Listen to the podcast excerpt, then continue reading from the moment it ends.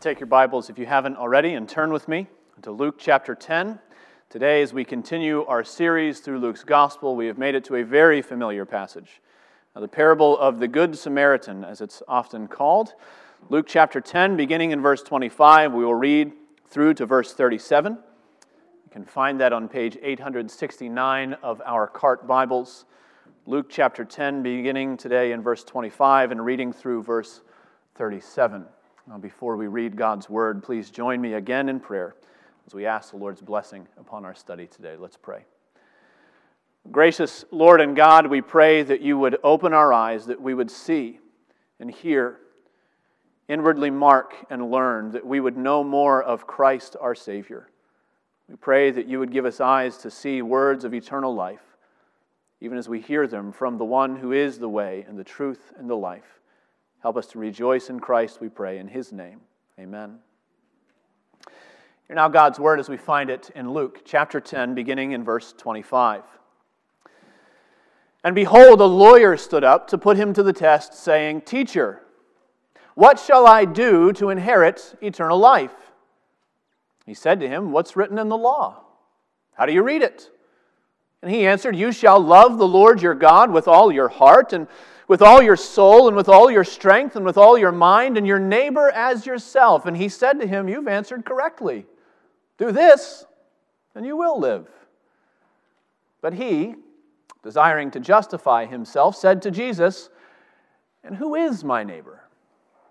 And Jesus replied, "A man was going down from Jerusalem to Jericho. And he fell among robbers who stripped him and beat him and departed, leaving him half dead. Now, by chance, a priest was going down that road, and when he saw him, he passed by on the other side. So likewise, a Levite, when he came to the place and saw him, passed by on the other side. But a Samaritan, as he journeyed, came to where he was, and when he saw him, he had compassion. He went to him and bound up his wounds, pouring on oil and wine. And he set him on his own animal and brought him to an inn and took care of him. And the next day he took out 2 denarii and gave them to the innkeeper, saying, 'Take care of him, and whatever more you spend, I will repay you when I come back.' Which of these 3, do you think, proved to be a neighbor to the man who fell among the robbers?" And he said, "The one who showed him mercy." And Jesus said to him, "You go and do likewise." Thus far, the reading of God's holy and inerrant word. May he add a blessing as we study it together today. This past October, I made a mistake, and my mistake was booking an anniversary dinner at a restaurant that Sarah and I have already been to before. Now, the mistake was not just that I had booked a repeat. I wasn't in trouble because I didn't have any new ideas. The problem was that I booked a restaurant, not just at a place that we had been to, but I booked a restaurant that we had been to and that we loved. Oh, it was good. One of our favorite meals of all time. It was one of these meals that was so good that 8 years later, we still remember what we ordered that first time. We remember almost every bite, it seems. What a wonderful meal. And it was this tiny little place, and we felt like when we walked in the door, it was this kind of thing that we had discovered, this hidden gem right there on Newbury Street that everybody else knew about, and we just didn't know about. And the experience was so good that we have raved about it, and if you have spoken to us about our favorite restaurants, you've probably gotten a recommendation from us. And anybody who was even mildly interested, and probably many of you who weren't interested, we've told you, you've got to go to this place. It's wonderful. And so I suggested that we should go back and relive that first experience. We should try to do it all over again. We should take the tea into the city, even though we didn't really need to, but that's what we did the first time. So let's take the tea in, and let's order a nice dinner. Let's prepare ourselves for a nice slow dinner with coffee and dessert afterwards, and it will be wonderful. It will be the second greatest gastronomic experience of our entire lives, second only to the first time. And so I booked the restaurant, and so we went, and we ordered, and we ate. It was okay. Like, Like, I probably wouldn't go back. Like, it was all right. It wasn't bad. It wasn't a terrible experience, but it was just kind of ho-hum. And that's the danger, really, of trying to go back to and relive some of those memories that we have that are so beloved, so cherished as something like that. Well, there are dangers as well that come with trying to study passages that we all know and all love as well. When we study a passage that we love, we face the danger of reading into the text what we remember about it and not actually what it's trying to tell us. We come to it with this freight of memories of hearing this study, maybe in Sunday school on a flannel graph board, maybe from someone who had a big bowl of candy that at the end of every class we got to pick our favorite, and we have these nostalgic memories about the parable of the Good Samaritan, and we're not paying attention to the clues that are actually there that we would normally read because we've got so many expectations about what we're going to find when we get there. And then again, there's the danger of being disappointed when we read it again and we realize that's not what I remembered. Actually, that's not what I thought was there at all. And so we are embarking on a dangerous study this morning. There are not many parables as well-known and well-loved as this one. Maybe the parable of the prodigal son, maybe that's up there. But this one is right there at the top, if not at the number one position. This is the kind of parable, the kind of story in the New Testament that everybody knows, even if you're not a believer. Even if your neighbors haven't ever read Luke's Gospel, they at least associate the idea of a good Samaritan with some sort of do-gooder who just shows up in the right time and the right place. We had our presbytery meeting yesterday on the campus of MIT, and there hanging on the wall was a sign telling you about a Good Samaritan law, that if you saw something and were able to help someone, that you wouldn't be held accountable if anything bad happened to them further. It was a sort of reassurance that if you reach out to give compassion and kindness to somebody in need, that's a Good Samaritan. Everybody knows the terminology. And because this passage is so familiar, we need to be careful to hear what it's actually teaching us and not just what we want to hear from it. Actually, I think that's a good summary of the little few verses that open this parable of the Good Samaritan. Jesus is being confronted by a lawyer. Not a secular lawyer, but a religious lawyer, an expert in God's Torah, his instruction, his law.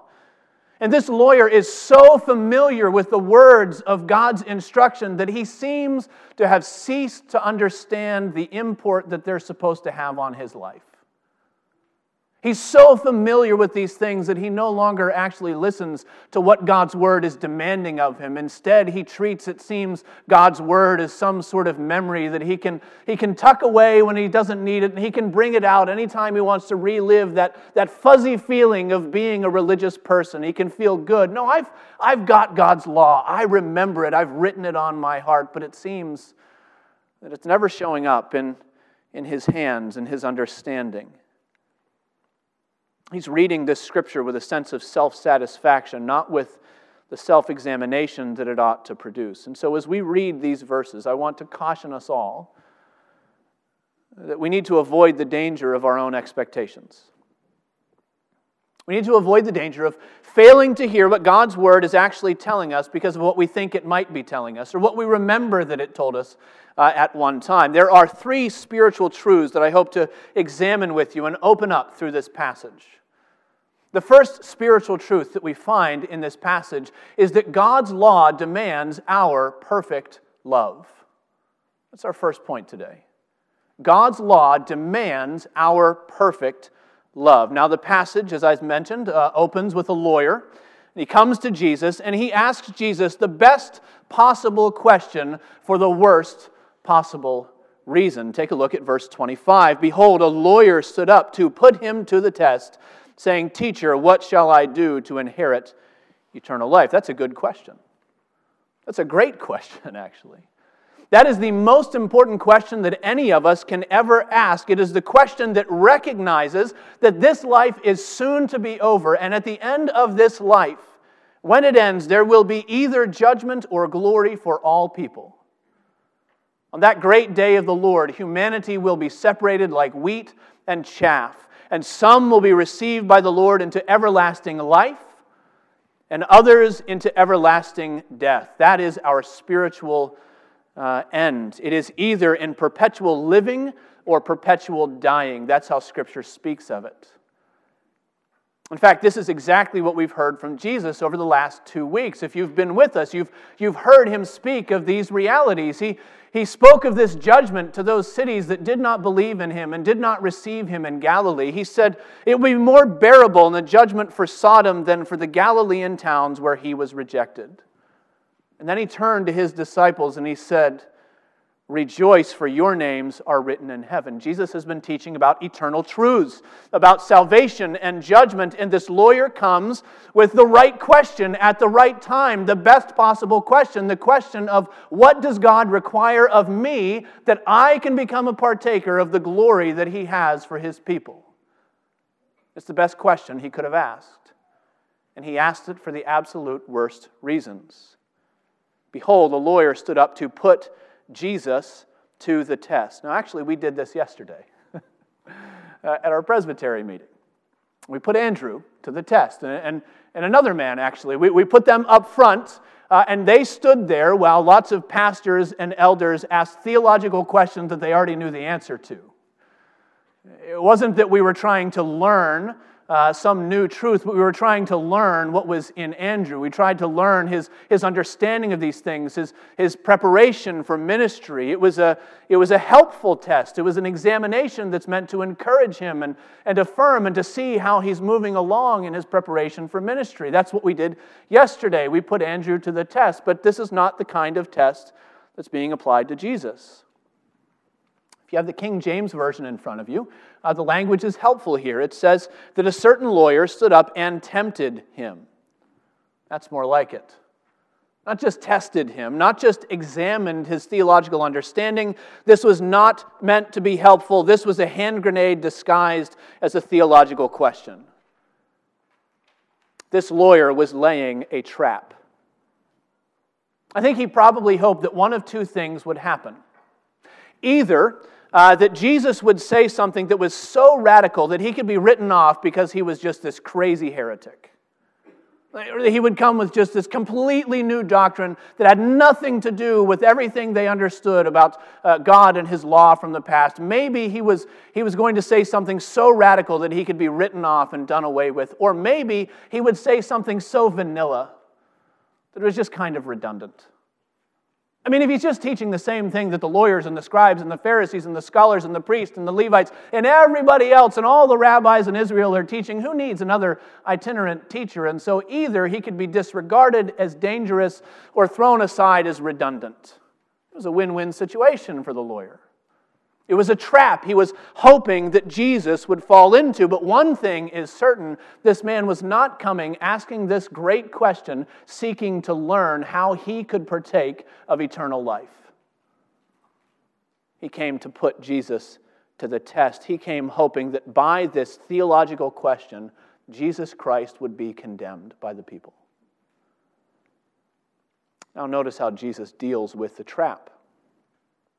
He challenges this lawyer to give his legal question, and that's an important point there. This is a legal question, a legal trap, and Jesus challenges him to give his legal question a legal answer. Verse 26, what is written in the law, he says. How do you read it?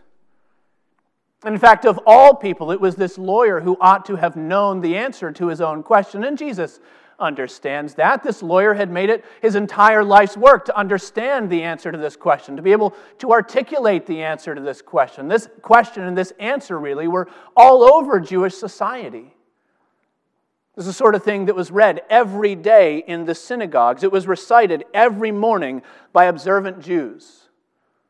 Probably, as this man asked this question of Jesus, he had on his forehead his phylactery. You know what those are, right? Those little black leather boxes that observant Jews will tie around their forehead. And inside that calfskin box is a copy of Deuteronomy chapter 6, verses 4 to 9. And each morning they put on their phylacteries. And there is a leather strap that winds down behind their head and over their shoulder, and they begin to wind it around their arm and down to their fingers, and they begin to recite, Shema Israel, Adonai Eloheinu, Adonai Echad, hear, O Israel. The Lord our God, the Lord is one. You shall love the Lord your God with all your heart, with all your soul, with all your might. And these words that I command you today shall be on your heart. You shall teach them diligently to your children. You shall talk of them when you sit in your house, when you walk by the way, when you lie down, and when you rise. You shall bind them as a sign on your hand. They shall be as frontlets between your eyes. This man knew the answer to his question. The greatest commandment. What must I do? Well, you must love the Lord your God Almighty. You must love Him from the very depths of your soul. You must love Him with every fiber of your being. And the second commandment is just like it. And so to Deuteronomy chapter 6, he adds Leviticus chapter 19. Also, you must love your neighbor as yourself. That was a good answer. And Jesus told another lawyer, another scribe who asked him this same question, that was the perfect answer. Jesus said, on these two commandments hang all the law and the prophets. They are the summary of what we sometimes call the two tables of God's law. How we ought to approach the Lord and how we ought to approach our fellow man. They're summarized in the Ten Commandments, and they're broken down in just that way. Commandments 1 through 4 talk about our approach to the Lord. You shall have no other gods. You shall make no graven image. You shall not take the Lord's name in vain. You shall remember the Sabbath day. And then the rest of the commandments, the other six, deal with our approach to our fellow man. Honor your father and mother. No murder, no adultery, no thievery, no lying, no covetousness. And you can take those 10 commandments and their two divisions, and you could add to them all the other 603 explicit commands in the Old Testament law, and you could still take the whole shooting match and put them together under the category of the two answers that this man has just given. What does the Lord your God require of you but to love Him and to love your neighbor? It's the perfect answer. And Jesus said, that's right. That's what you have to do if you want to have eternal life. Now, before you get upset that this sounds a little bit too much like legalism, remember that is exactly the point, actually. This man came laying a trap. A legal trap, a trap according to God's law. Well, what is it, Jesus? What would you say? How would you exegete the whole of the Old Testament? What does God require? And it's a question of what shall I do? Do you notice that's commandment language?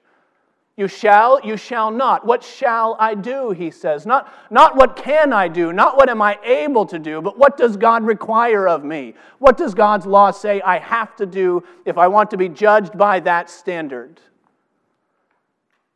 If I'm going to live in righteousness before God, if I'm going to be counted worthy of receiving a life from His hand, what must I do? It's a legal question. And Jesus gives him a legal answer. God's law requires your perfect love. Perfect love. If you want to be judged by God's standard, that is the standard. It is perfection. It is flawless love. Love for the Lord your God with all of your heart and soul and mind and strength, with absolutely every element of your being. Love for your neighbor just as yourself, treating others as you would have them treat you in all things. And in fact, when Jesus finally comes back to answer that first question in verse 28, He intensifies it. Because the language in verse 25 seems to be that the lawyer is saying, what is the thing I have to do? That once it's done, I receive eternal life. And Jesus gives him a continuous imperative. We could translate verse 29. He said to him, you have answered correctly. Keep on doing this, and you will live. That's the standard. Perfect love is not a one-time transaction. It is the every minute, every hour requirement of every day of our lives. If we will be justified by the law of God, we must love perfectly at all times and in all ways. No wonder Peter said in Acts chapter 15 that the law is a burden, a yoke, he said, that neither we nor our forefathers have been able to bear. No wonder Paul said in Romans chapter 3 that by the works of the law, no human being will be justified in God's sight. Why? Not because there's something wrong with the law. There's something wrong with us.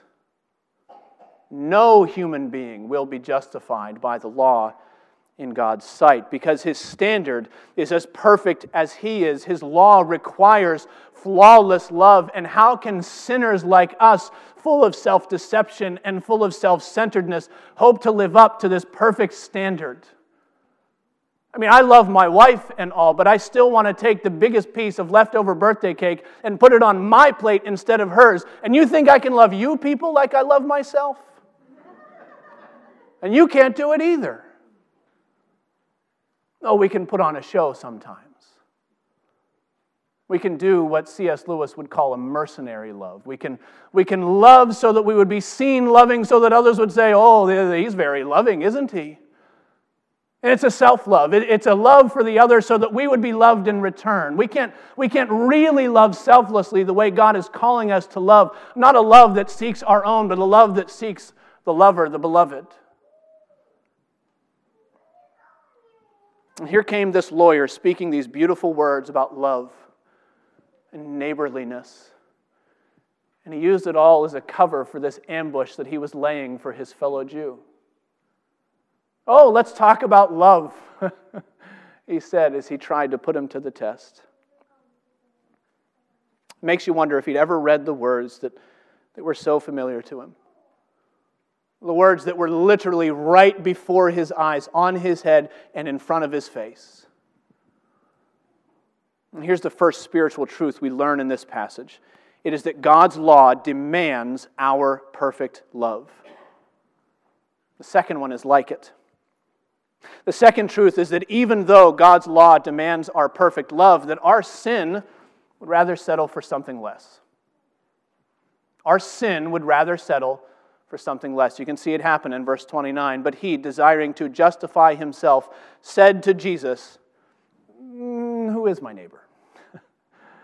Hold on a minute. You know the impulse. By now this man is hanging by his own rope. Not only had Jesus made him answer his own foundational question, but he made him answer it in such a way that unless he can find some way to mitigate the demands of God's perfect law, he's the one who's going to be condemned by his own trap. And so he decides, well, let's pause the debate a little bit. Let's define our terms, because we never did that at the beginning. Let's decide who is it. There's got to be somebody, right? There's got to be someone who fits into the category of non-neighbor. I've got to be able to split it out. I've got my neighbors over here, I've got my non-neighbors over there, and I've got to love these. Okay, let's shrink it down a little bit. Let's not worry about this. It's a technicality, but who's my neighbor really? Let's talk about that. This was a live debate, actually, in Jewish culture. It had to do with the controversy over how to interpret that passage from Leviticus 19 that he just quoted. He said, you shall love your neighbor as yourself. But Leviticus 19, verse 18, in its entirety says this: you shall not take vengeance or bear a grudge against a son of your own people, but you shall love your neighbor as yourself. I am the Lord. There you go. That's the controversy. It seems that Leviticus 19:18 actually defines neighbor a little bit more narrowly than maybe Jesus might. In this passage. That was what they said, at least. And so the Jews were wrapped up in, well, what does it mean to be a neighbor? Well, it means, it seems, to be a son of your own people, to be a fellow Israelite.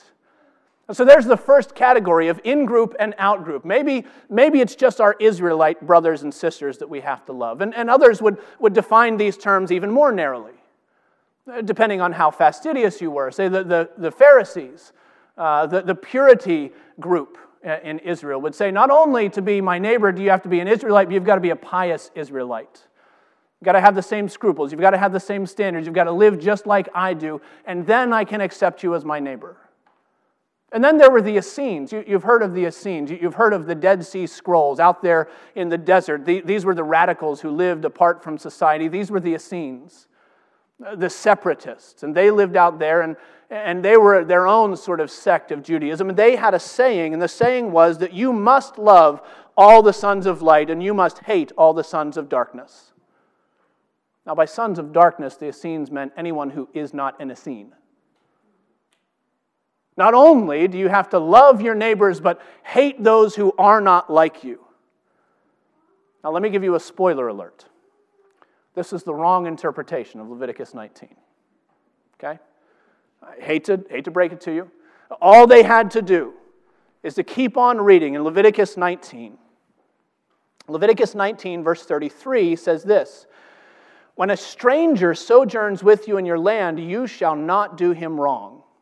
You shall treat the stranger who sojourns with you as the native among you, and you shall love him as yourself. For you were strangers in the land of Egypt. I am the Lord your God." You see, this is the wrong interpretation.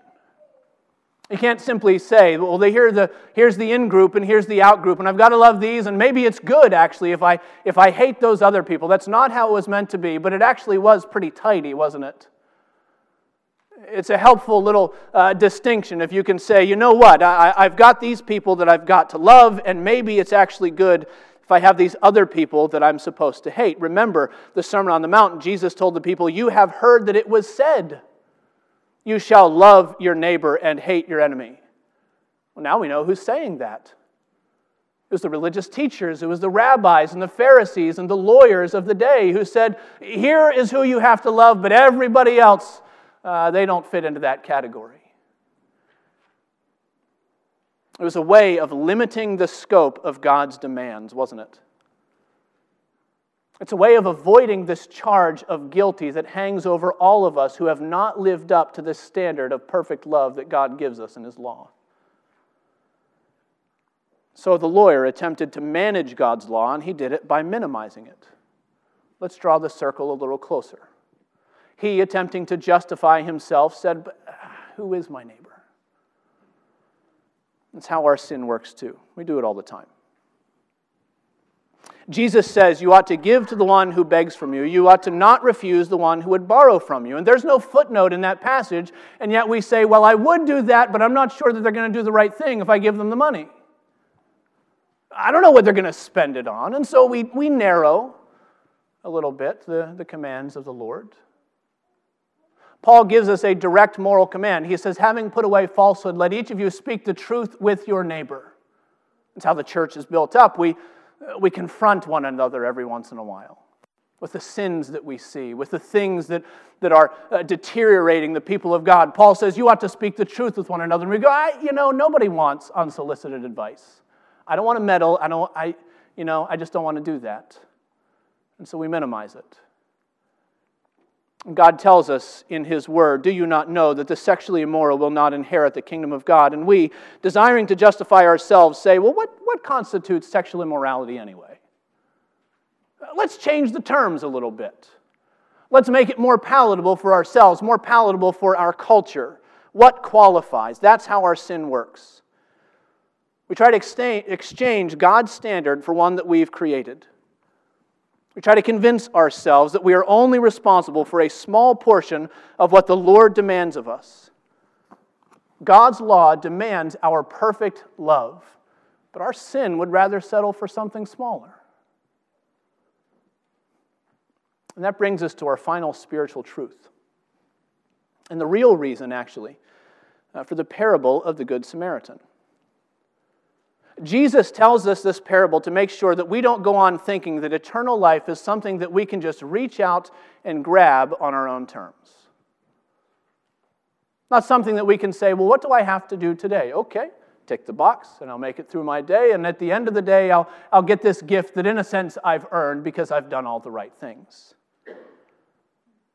We can't reach out and take it with our minimizing, compromising, unloving hands. This parable is meant to bring us to the realization, and here's our third point, that eternal life can only come as a gift of God's mercy. Eternal life can only come as a gift of God's mercy.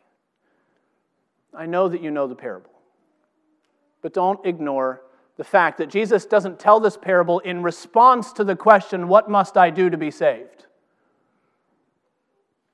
He tells this question in response. He tells this parable in response to the question, who is my neighbor? That makes a difference. Because he tells this parable at precisely the moment that this legalist is trying to wriggle his way out from underneath the full weight of God's law. He says that he knows it and he loves it with all of his heart and soul and mind, and yet when the demands of God's holiness are pressed a little bit too closely, then he tries to break free on a technicality, and the parable is Jesus' way of saying, no, you don't. Not so fast. A certain man, he says, went down from Jerusalem to Jericho. Now, in those days, the road between those cities was a good place to go if you were looking to get mugged. It was like that dark stretch of that inner city that you know you never go to between the hours of dusk and dawn. It's just not the sort of thing that you do, but many people had to travel this road. And it was a 17-mile stretch down this slope covered by rocky outcliffs on both sides, ledges where it was perfect for ambushing travelers. And even up until the 19th century, this road was still called the Way of Blood because this is the sort of thing that happened on the way from Jerusalem to Jericho. It happened to this man the way it happened to many others, that he was brutalized, and he was burglarized, and he was left for dead in a pool of his own blood. And then along comes a priest. He's probably still basking in the afterglow of his yearly stint in the temple, pouring out offerings and giving sacrifices and slaying animals and whatever else the priest had to do. He's probably still serving with the afterglow of that sort of thing. And here he comes down the road and he breathes this sigh of relief that he sees him far enough away that he has time to move to the opposite side of the road and just keep on walking. Let's not even consider it. And then comes a Levite. He too had probably been serving in the temple, helping, playing instruments or chopping wood or carrying water, whatever it is the priests need help with to move along the cultic religion of Israel at that time. And he was coming down, and he actually tells us he comes right to the place where the poor man fell. He came to the place, and he saw him, but he too went on the other side. Now this is the place where modern scholars like to start wondering about why was it that these men didn't stop to help. Maybe, they tell us, maybe they were worried that this man wasn't half dead, but he was really dead, like all the way dead. And if they touched him, if they tried to do anything, they would be ceremonially unclean for up to 7 days. And there's this whole ritual, and there's all this stuff you have to do in order to cleanse yourself if you touch a dead body in Israel. So maybe it was this cleanliness issue, or maybe if they stopped to help him, maybe the robbers are just waiting there. Maybe they left the man as bait, seeing who would stop and seeing who would help so they could come in and find another victim and thump their heads just for good measure too. And now the thing is, Jesus doesn't tell us that they were afraid of uncleanliness. He doesn't tell us that they were afraid of the robbers because neither one of those things is the point. The point is that these men didn't stop because these men didn't care.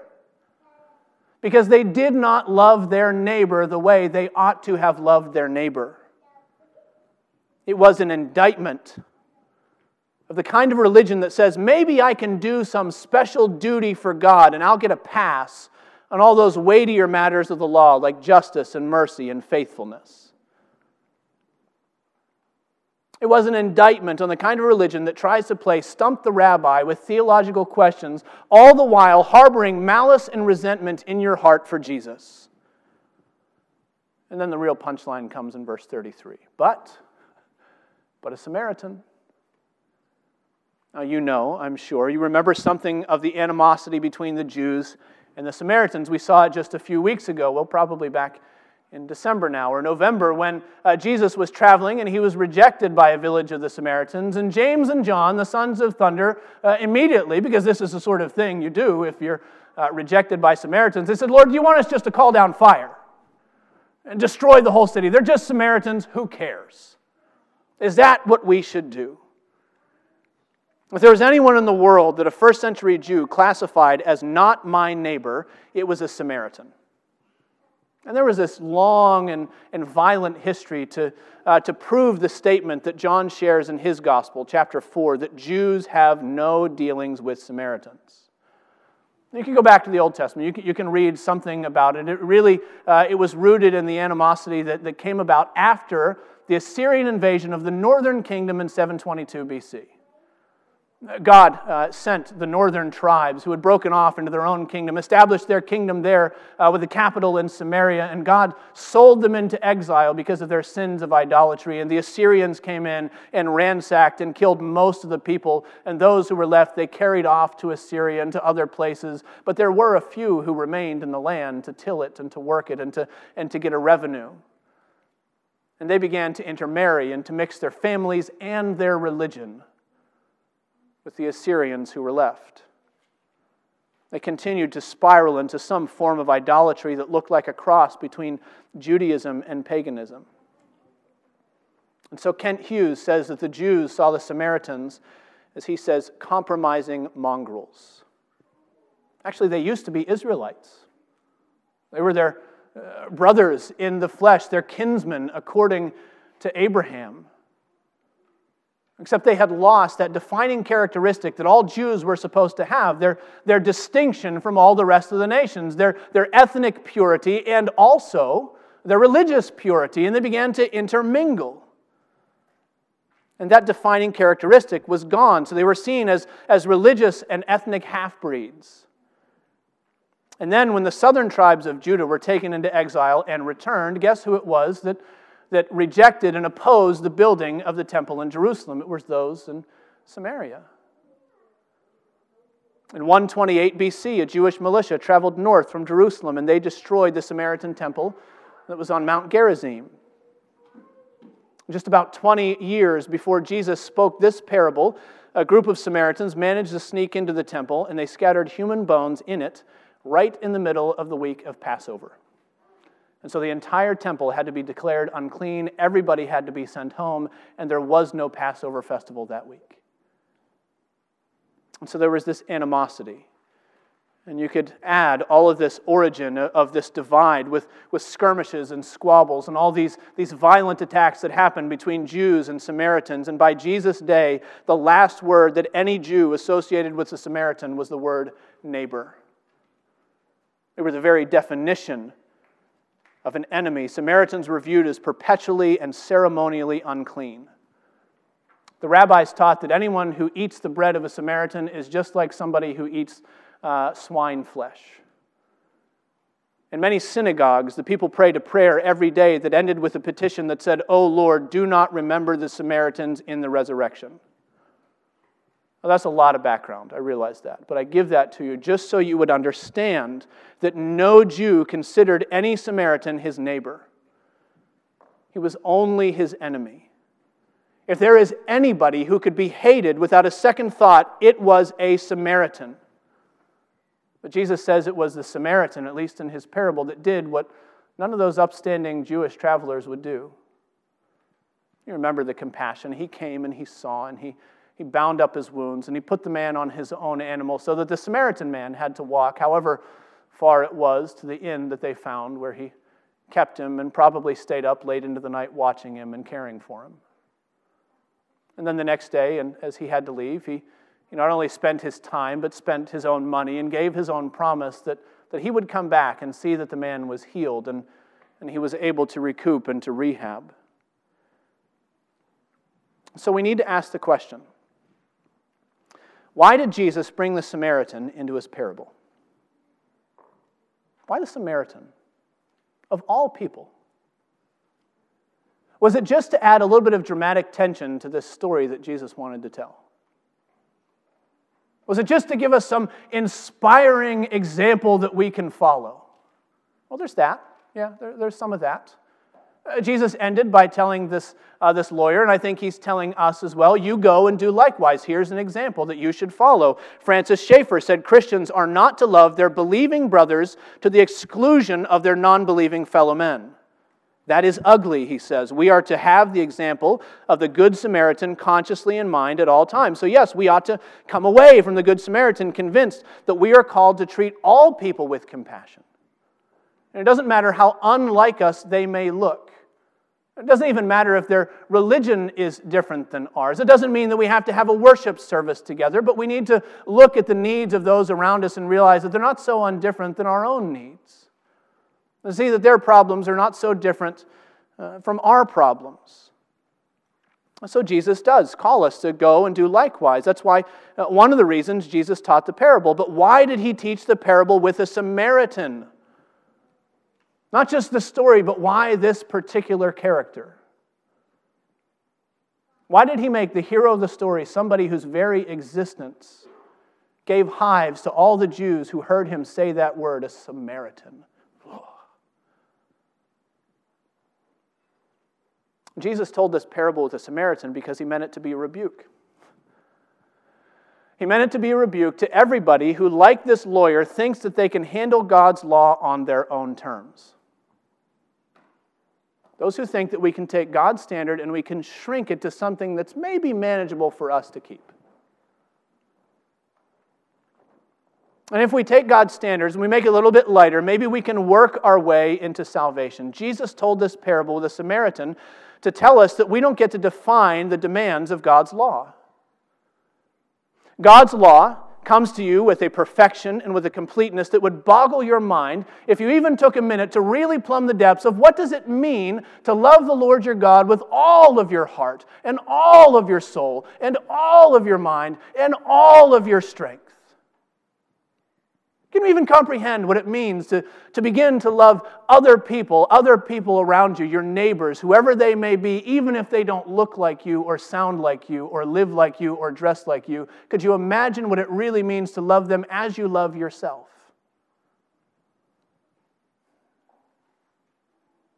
Dale Ralph Davis puts it well. He says, the Good Samaritan is bad news. The Good Samaritan is bad news for those who want to justify themselves. The Good Samaritan means that Paul was right, that by the works of the law, no human being will be justified in God's sight. And that means that if we will have eternal life, we're not going to get it on our own. It must come as a gift of God's mercy. You know, verse 29 says that the lawyer asked this second question as a means of justifying himself. I think that's the key to understanding this passage. Justify. That's one of those big, expansive Bible words that we expect to show up all over the New Testament. It shows up only 5 times in Luke's Gospel. 4 of those have to do with the way that Pharisees and Sadducees and lawyers and scribes fail to enter the kingdom of God because they're focused on what they can do rather than what they can receive from the Lord. Almost every occurrence in Luke. It shows up here, of course, but it also shows up back in chapter 7, verse 29. There, Luke said that everyone who received John's baptism of repentance justified God. That is, they agreed with what God said about them. What was John's repentance saying about them? You can't do it on your own. You can't fulfill the law of God. What you need is to repent and to receive eternal life as a gift of God's mercy, not as something you can secure for yourself. It says everybody else who received that baptism justified God, but not the Pharisees and the lawyers. He says they rejected God's purpose for themselves, having not been baptized, refusing to say, oh, no, there's something that I can't do for myself. It shows up the next time in chapter 16, verse 15. Jesus told the Pharisees, you are those who justify yourselves before men, but God knows your hearts. What does it mean to justify yourself before men? Well, it's to have that mercenary love, isn't it? To love so that others will look at us and say, oh, they're very loving, aren't they? They really know what God requires. They're really very pious people. And Jesus says, God knows your hearts. You can try to make yourselves look good before men. That's fine, but that won't get you very far. And then this word shows up for the last time in chapter 18. Chapter 18, you may remember, Jesus says that there were 2 men who went up to a temple to pray. One was a Pharisee and one was a tax collector. And the Pharisee, standing by himself, loved to recite all the things he had done to inherit eternal life. Standing by himself, he prayed thus, God, I thank you that I'm not like other men, extortioners, unjust, adulterers, even like this tax collector. I fast twice a week. I give tithes of all that I get. But the tax collector, standing far off, would not even look up his eyes to heaven, but he beat his breast, saying, God, be merciful to me, a sinner. And then Jesus gives the summary. He says, I tell you, this man, that is the tax collector, rather than the Pharisee, went home justified. What did the man receive for all of his doing of God's work? Well, nothing. Because he can't do it perfectly, and he can't fulfill all of these demands, and he can't love the way that God calls us to love, and that means that eternal life is not something we can gain for ourselves, but it's only something we can receive from God's gracious hand. As we recognize that there is one who has loved perfectly, who demonstrated God's love for us in this, that while we were yet sinners, still his enemies, not his neighbors, still afar off and separated from him by our sin. While we were yet enemies, Christ died for us. He shows us God's love in that. And what does it take if we're going to receive this life? Well, it means that we humble ourselves. We humble ourselves in repentance and acknowledge, I can't do it. We humble ourselves in faith in the one who demonstrates God's love for us. Brothers and sisters, eternal life can only come as a gift of God's mercy. And I hope you know that mercy today. I hope that you're not standing like the lawyer trying to justify yourselves before men as they look upon you and say, oh, I bet they're very fine, upstanding Presbyterian people, aren't they? It's a dangerous road to think that we do it by our own actions and by our own work. Eternal life can only come as a gift of God's mercy, and it can only come as we turn to the Lord in faith and repentance. Let us pray together. Oh, gracious Lord, we thank you for your word, and we pray that you would encourage us not only to be compassionate followers of Jesus, but to really know the love that passes all understanding that's found only in Jesus Christ, our Savior. Oh, Lord, we thank you that you have loved us with an everlasting love. You have done what we could not do for ourselves. You have justified the ungodly.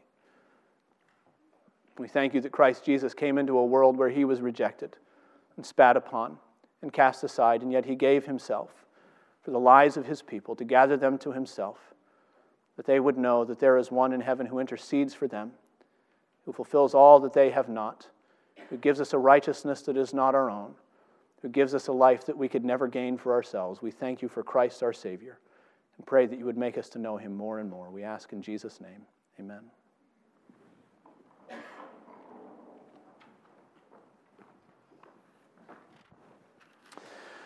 We come now to a table which proclaims to us